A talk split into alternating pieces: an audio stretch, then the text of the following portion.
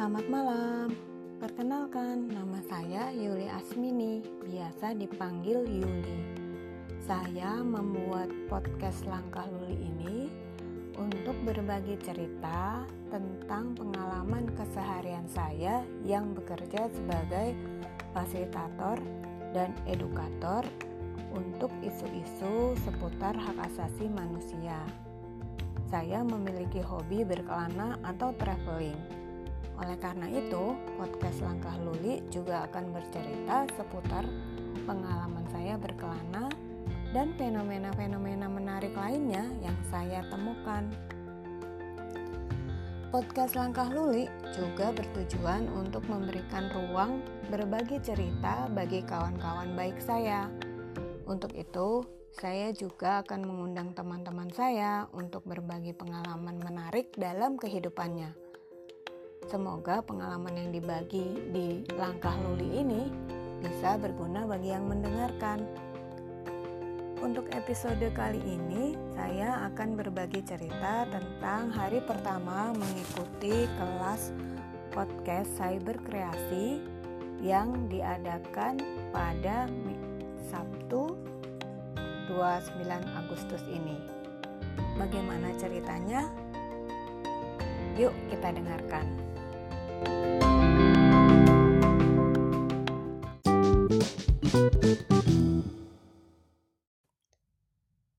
Kalimat pertama yang langsung nempel dalam ingatan saya adalah seperti ini. Orang banyak yang bisa bicara dan pengen bicara, tapi tidak semua orang ingin tampil. Atau saya ingin berkarya, tapi tidak terlalu ingin tampil.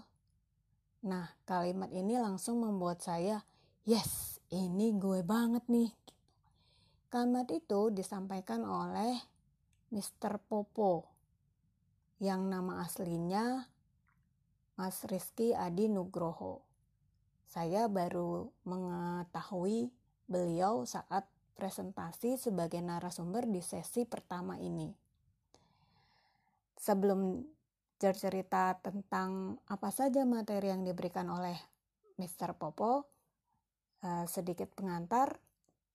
Sesi pertama ini dipandu oleh Mas Rane Hafid pemilik Suarane Podcast dan Kepo Buku Podcast. Asik cara membawakannya Mas Rane ini. Jadi saya senang sekali mendengar uh, diskusi berjalan.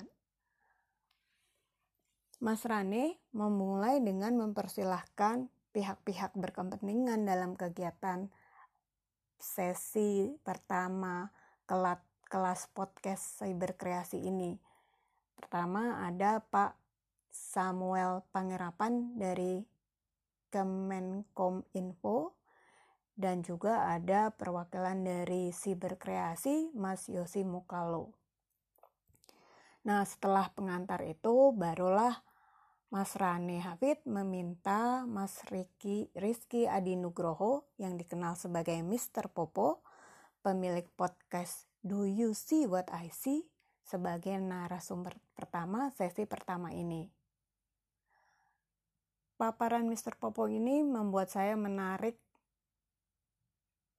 tertarik maksudnya, dan kemudian uh, memperhatikan dengan detail apa saja yang disampaikan oleh Mr. Popo. Mr. Popo cerita tentang apa itu podcast, sejarah podcast, dan perkembangan podcast di Indonesia. hal yang paling nyangkut buat saya tetap aja itu tadi kalimat yang menyatakan saya ingin berkarya tapi tidak ingin tampil. Seperti saya sebutkan tadi, ini gue banget. Nah, saya semakin tertarik untuk belajar tentang podcast ini.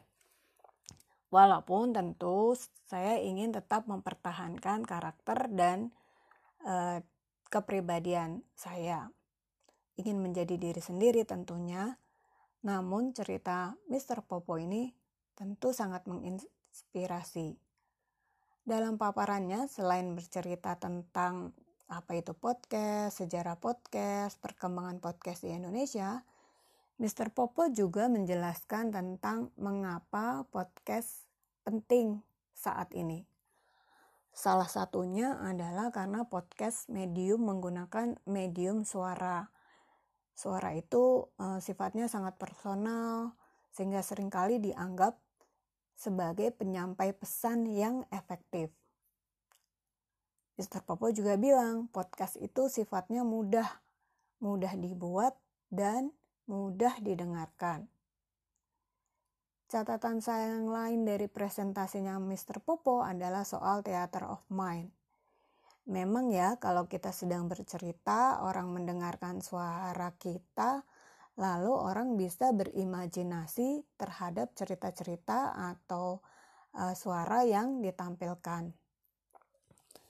Selain alasan uh, di atas tadi, uh, Mr. Popo juga menyampaikan jenis-jenis podcast podcast uh, yaitu solo podcast, multi host podcast, dan talk talk show. Itu jenis-jenisnya.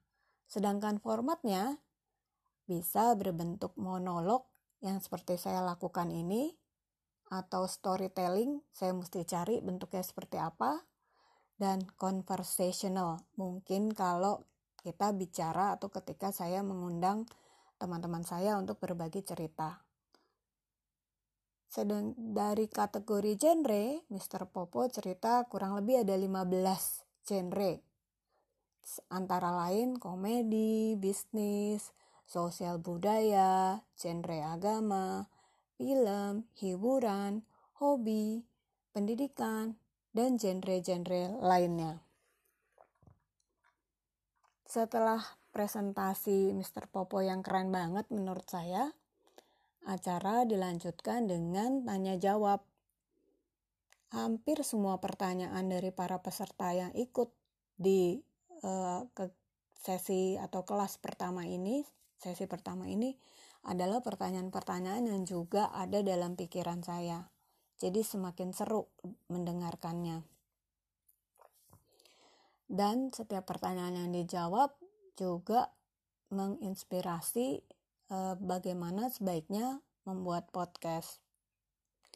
Acara ini ditampilkan di melalui link YouTube. Jadi kita semua peserta memperhatikan eh, presentasi melalui YouTube yang diberikan oleh Mas uh, Rane Hafid selaku uh, moderator ya dalam kegiatan ini. Saya tentu senang sekali.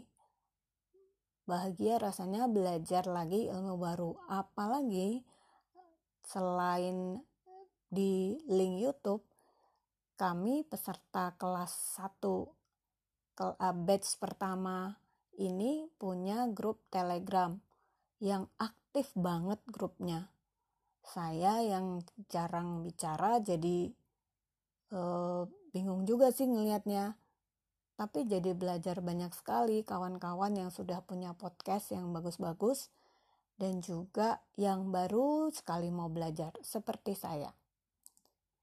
Semoga uh, keikutsertaan saya dalam kelas 1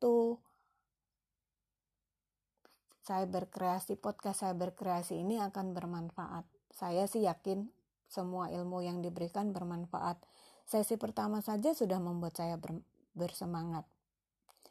Itu cerita saya sementara.